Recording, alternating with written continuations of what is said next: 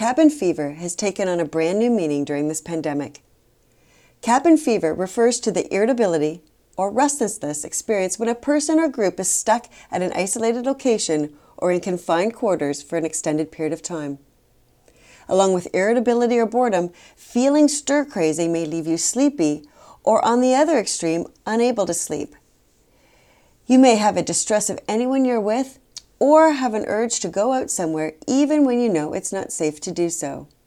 So, here are today's hot tips for building resiliency and celebrating Cabin Fever Month. The cure is as simple as getting outside and interacting with nature.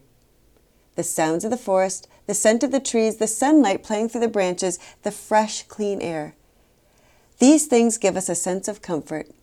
They ease our stress and worry, help us to relax, and to think more clearly.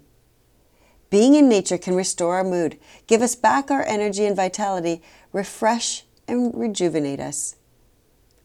Research has demonstrated that even brief interactions with nature can promote improved cognitive functioning and overall well being. It's easy to let our perspective on life get distorted, especially during times of chaos and challenge. Sometimes we neglect doing the simple things that can help us to refocus, re energize, and restore our mental health.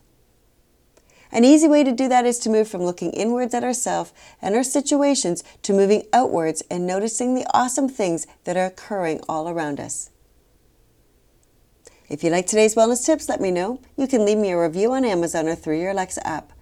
Looking for more information on coping with mental health challenges? Sign up for one of my online courses at worksmartlivesmart.com under the Resources and Courses tab.